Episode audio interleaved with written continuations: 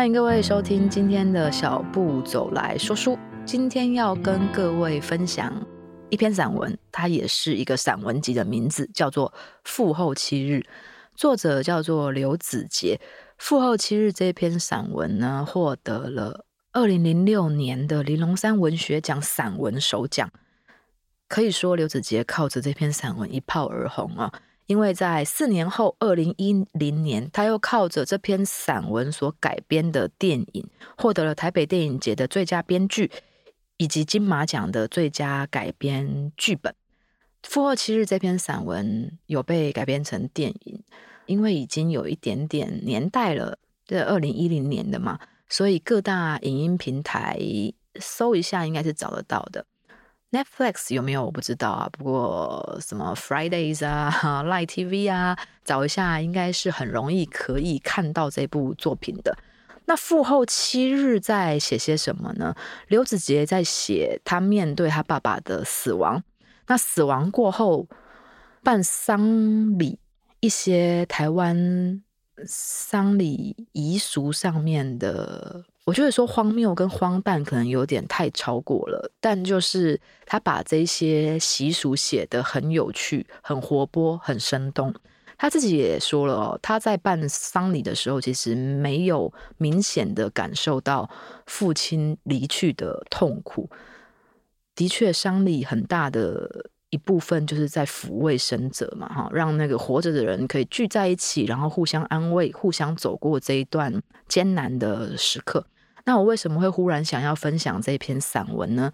因为前一阵子我外公过世了，那我穿着披麻戴孝的衣服站在我外公的灵堂的时候啊，我就一直一直一直想到这篇散文，因为的确就跟刘子杰讲的一样。乡下的丧葬礼俗很繁琐，那种念经啊，或者是呃什么圆满法会呀、啊，都是几乎两天一夜、两天一夜这样在办的。所以你已经累到有点没有办法去体会这个人再也不会回来了，你再也没有办法跟他分享世上一切事情的感觉是什么。这些仪式结束之后，告别式结束之后。其实告别式那天也很累哦，从早上四点要把尸体移到棺木里面，然后擦一擦啊，换衣服啊，然后加祭啊、公祭啊，然后把嗯棺材再到火葬场去火化，然后等骨灰，然后可能还要进塔什么的。其实那几乎也都是长达十二个小时甚至以上的一个历程，而且你几乎是没有地方可以休息的。那前一天。还要办圆满法会啊，念经念到很晚啊，这样子。所以当前面的司仪叫我跪啊，或者叫我拜呀、啊，或叫我做什么动作的时候啊，我觉得我就是一个没有感情的跪拜机器。他喊什么我就做什么。那我看到一些来祭拜的比较远的亲戚，不需要跟我们一样穿着丧服站在队伍里面的那些亲戚的时候，我看到他们哭得很伤心，或者是做出了一些大家觉得面对一个。亲人死亡该有的举动的时候，我反而很麻木，因为这一切的仪式真的过于累人了。我就一直想到刘子杰写的这篇散文，因为他也是这样说的。他说他父亲过世之后那七天的礼仪仪俗啊，他甚至觉得有点好笑，他没有办法很深刻的体验到现在发生了什么事情。那我也是。那后来真的一切都办完了之后，还要吃所谓的圆满宴嘛，就回到阿公家，然后吃一桌啊，象征这件事情圆圆满满结束，然后子孙也会好好的过下去。吃圆满宴的时候，我就忽然看见我阿公喂养的小野猫跳进呃我们家庭院里面。那只小野猫呢是三花，它不是橘猫哦，因为橘猫比较胖嘛。我过年回去看到它的时候呢。我还嘲笑他说：“我没有看过这么胖的三花。”然后我还从台北带那种很好吃的、很高级的猫咪肉泥罐头给他，就打开放在那边要给他吃的时候，他舔了一口，就有点鄙视的走开了。然后我的表姐表妹跟我说：“啊，他没有吃过这么高级的东西啦。”结果我舅舅走过去的时候，他看了一眼就说：“哎、你阿公都煮鱼煮肉给他吃，他哪要吃罐头啊？”哇，连肉罐头他都嫌弃哦！我那个时候看他跳进来哦，我吓了一跳，我质疑了一阵子，才确定那是他。为什么？因为他整个瘦到骨头非常的突出，然后脸凹得很可怕。我外公也不过住院一个多月而已哦，他就整个身形，就那只猫啊的身形变得很瘦弱。我就快点走过去哦，然后东看西看，看到桌上有一点小零食，我就撒给他吃。这样，我本来想说他可能不会吃，因为连肉泥他都不吃了，更何况这种饼干。就他走过来狼吞虎咽，他应该真的是饿坏了。我就蹲下来跟他讲话，我跟他说：“这里不会再有食物吃了，那个喂你的人再也不会回来了。你不要再来这里吃东西了，你快点去别的地方找其他的出路，要不然你只会。”越来越饿，越来越瘦而已。在这么漫长的丧礼遗俗里面哦，那些司仪用很哀伤的语调在诉说一些啊、可能会让你很哀伤的事情的时候的文章的时候，我几乎是一滴泪都没有掉。可是蹲在那里跟猫咪讲话的时候。我忽然意识到，真的不会再有人喂他了哦。哦，阿公再也不会回来了。结果蹲在那边，就眼泪止不住的一直掉。甚至我回来台北上课，跟学生讲的时候，我上课分享再爱上的事情，我都没有在台上哽咽过。我那一天分享三个班，我三个班都哽咽。我本来想说，好，第一个班哽咽，我第二个班不行了，我一定要挑战成功。没办法，继续哽咽。第三个也是，我就更加深刻体会到了刘子杰在父后七日。在一篇散文里面写的，他父后七日，他就从第一天开始写嘛，哈，第一天发生了什么事情？他爸是生病，所以插在他爸爸身体里面的管子跟仪器都要拔掉了，只留了呼吸器，因为东方人、华人、汉人非常注重要在家里断气嘛。他就忽然想到了他爸爸以前最爱讲的一个冷笑话，说他听到救护车的鸣笛声哦，你要分辨一下。有一种是无依无依这样叫，那你就要快点让路，因为他还有得医。无依无依就闽南语的有医有医嘛。那如果是无依无依，就是没有办法医治了，就不用让路了。他爸以前非常喜欢讲这种故事，所以他说他以前听到他爸讲这个故事的时候，都会呛他说：如果没有医了，干嘛还要坐救护车？他说他爸就回答说要送回家，那就对应到他爸爸今天要送回家了。那他继续往下写哈啊，第二天发生了什么事情？第三天发生了什么事情？第四天发生了什么事情？那一路写到第七天啊，写到已经完整了。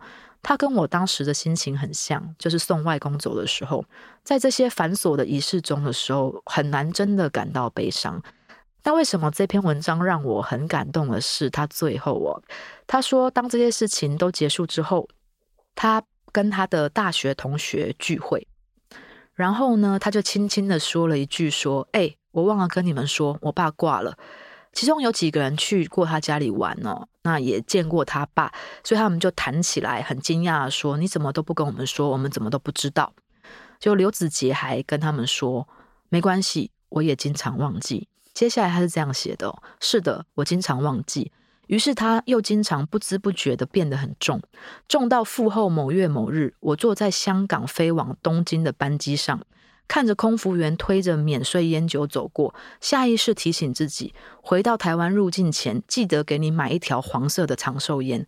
这半秒钟的念头让我足足哭了一个半小时，直到系紧安全带的灯亮起，直到机长室的广播响起，传出的声音仿佛是你。你说，请收拾好您的情绪，我们即将降落。这篇散文就此结束。我还记得我在十几年前，因为是二零零六嘛，哇，快二十年前了。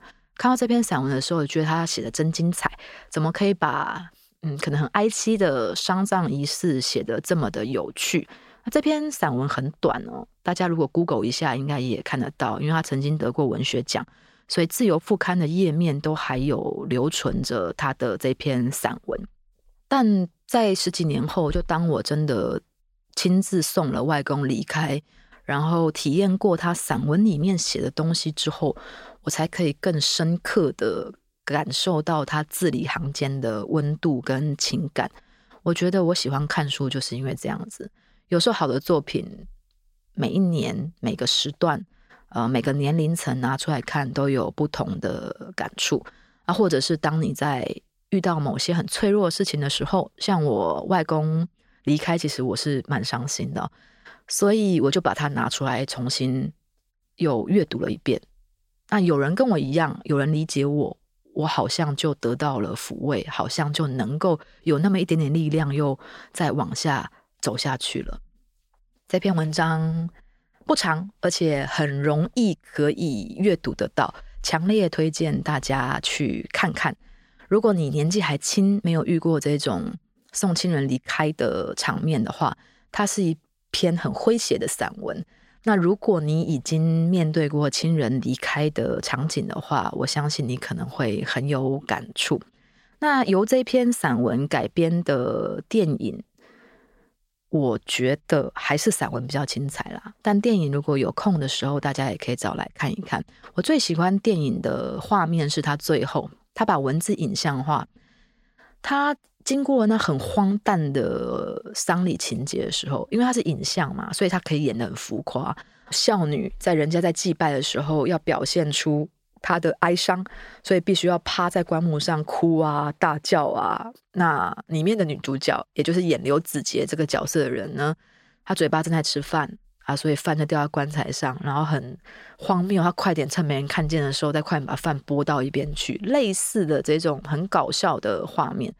但其实我印象最深的是最后，哦影像把它具象化成啊，里面的女主角要回到香港去工作，所以他就坐在吸烟室里面，机场的吸烟室里面，然后点起一根烟，在烟雾缭绕的时候，他就忽然想到啊，以前他在家里面抽烟，爸爸都会跟着他走出去啊，那那一根烟的时间就是他们父女的私密的聊天的很开心的时光。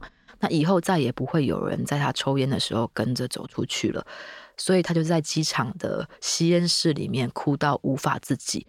那在那烟雾缭绕当中呢，就出现一个影子，仿佛是他的父亲坐在那个候机室陪他抽最后一根烟。我觉得真的就是这样子，很多时候。